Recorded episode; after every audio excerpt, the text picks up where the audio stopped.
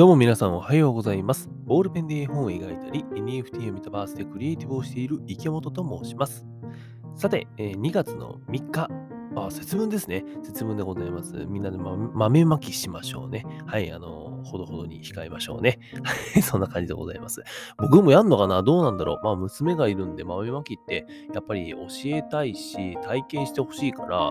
やるかな？ちょっとまあ考えようかな。うん。みんなもでも豆まきね、やりましょうね。はい、というわけで、えっと、毎週金曜日はですね、IP、いわゆるキャラクターとか世界観ですね。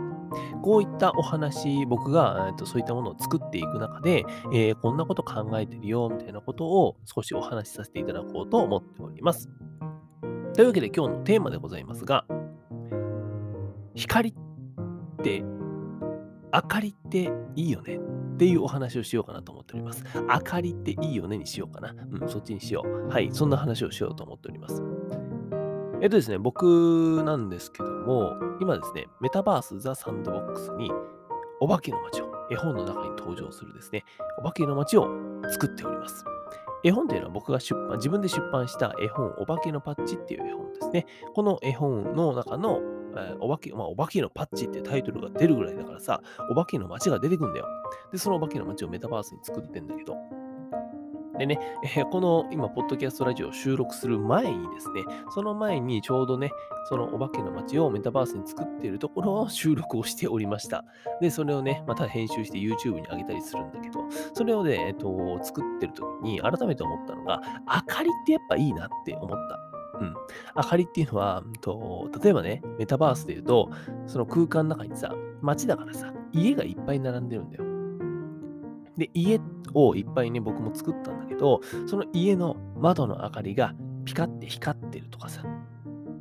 あとは、うんと街のね、至るところに照明が置いてあるとか。それによって明かりがね、ほわーんって光ってる。でもって言うとその明かりもね、えっ、と、家の中の明かりと、街灯みたいなそういった明かりで色を若干変える。街灯をオレンジ色にして、家の中の光をちょっと黄色っぽくするとか。まあ、別に逆でもいいんだけど。みたいな風にいろんな光を出してあげる。まあ僕はどっちかというと暖色の光が好きなんで、うん、どっちかというとっていうかめっちゃ好きだね。うん、暖色の光すごい好きなんですよ。まあね、ちょっと余談なんだけど、僕が今これ収録してる自分の作業部屋。作業部屋はですね、あの基本的にあの暖色と寒色っていうの、その色のさ、うんと、なんなんだっけ？色のね、あ、色合いか。色合いっていうのをリモコンでね、触れるんですけども、基本的ですね、この暖色、オレンジ色マックスで、えー普段作業をしております。まあ、あの本当にね、オレンジ色がやっぱ好きなんですよね。うん、それで、えっと、部屋の明かりとか照明とかも結構それ、オレンジ色とか黄色味が強くなっちゃうんだけど、まあそんな感じでね、自分の部屋もそうだし、えっと、もっと言うと、そのメタバースの空間もやっぱりそんな感じなんですよ。うん。で、やっぱりその明かりってすごいいいなと思っていて、うんとね、僕もさ、夜車で 運転していると、まあ僕が暮らしている街って割と田舎だからさ、なんだ、田んぼの道とか、そういったところね、田んぼというか、と、周り畑ですみたいな道とかを走ったりするんだよ。で、そんな中さ、やっぱり、うんと、オレンジ色にね、ピカーンって光ってる家だったりとか、全体じゃないよ。全体じゃなくて、えっと、なんだろうな、ドアだけ、ドアが明かりで照らされてるとか、下から明かりが、オレンジ色の明かりが出てるよとか。で、こういうのって本当に僕は、うんと、あ、素敵でもそれを見るだけでなんかね、心躍るんですよ。わかりますかねこの感じ。なかなかね、伝わんないと思うんですけど、だからね、本当にそうなんですよ。とか、うんと、僕が、まあ今、さっきの話で自分の部屋にね、今やっていることで言うと、うんと、部屋の普通に照明はついてんだよ。部屋の照明はついてるんだけど、じゃなくて、それ以外にもですね、なんていうのかな、上に吊るす電球っていうの。あの、何個もさ、こう紐が、紐がさ、ずーっと連なって、紐があって、そこにですね、こう、いろんな電球が何個もね、えっ、と、同じ紐にぶら下がってるみたいな。俺、イメージできるかな？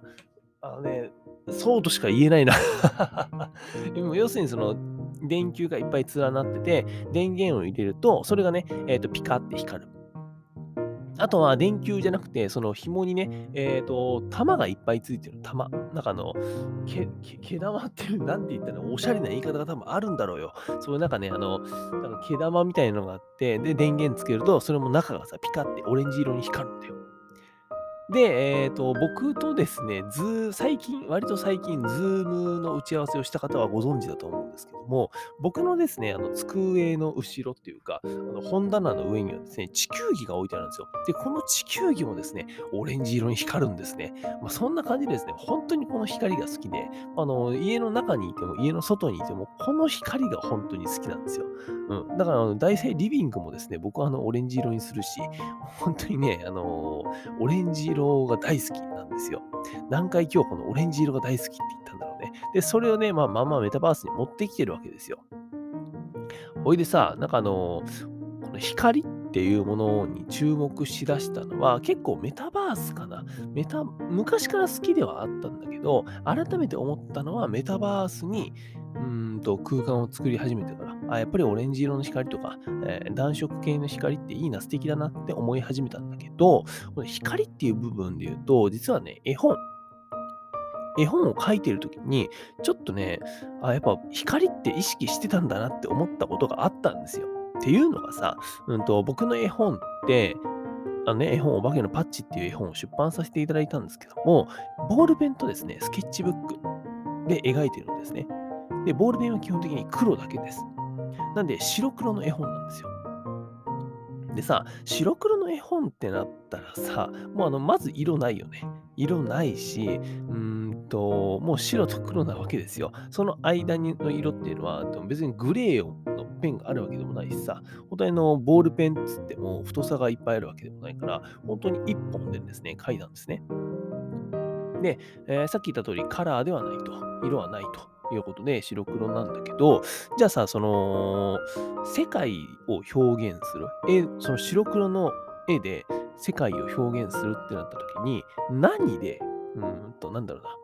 キャラクターの立体感だったりとか、街の奥行きだったりとか、えー、その街が生きてるんだよ、そのキャラクターが生きてるんだよっていうのを見せるかっていうと、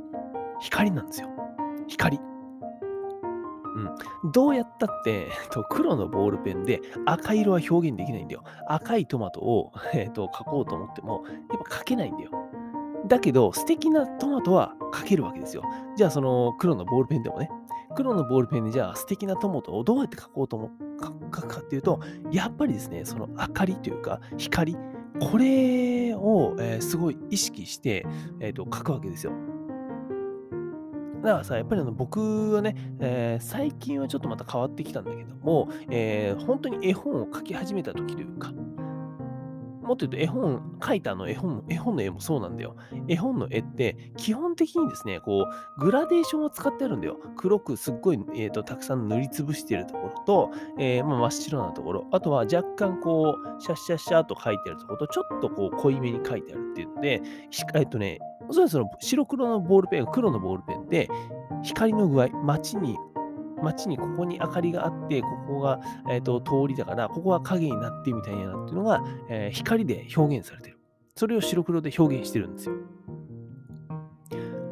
うん。なんで、なんだろうな、その光っていう部分に関して、僕、メタバースの空間を作り始めてから、うーんと、注目しだして、割と最近なのかなって思ったんだけども、意外ともう全然そんなことなくて、もうよく考えてみたら昔からそうだし、絵本を描いてる、その白黒で、え黒のボールペンで絵を描いてる時も、光とか明かりってめっちゃ意識してたなと思ったし、うん、だなって思いましたっていう、あの、本当にそれだけの話なんですけど、うん、なんかね、こう、僕の、うん、こんなにこう、明かりに注目するタイミングが来るとは思ってなかったんで、だからふとね、そこが僕の中ではね、ごめんね、あの、皆さんは全然だと思うんですけど、僕の中ではそれがね、結構面白いなと思ったんですよ。で、なんか、こんな話をさせていただきました。ごめんなさい、全然なんかまとまりませんでしたが、なんかそんな感じです。ただね、最近、またちょっとね、あの、これも余談なんだけども、絵を描く、ボールペンとスケッチブックで絵を描くときに、なんかね、前みたいにね、明かりというか、その影、影と、えー、光っていう部分だけを意識して絵を描けなくなっちゃったんですよ。いや、それをもちろん意識するんだけど、僕の中でね、お化けの街に、ちょっとね、色がつき始めちゃったんですよ。色。まあ、別にインチもともとあったんだけど、色がつき始めたの。で、えー、今度ですね、その絵を色で表現しようとしだしてるんですよ。しかも黒し、黒のボールペンだけで。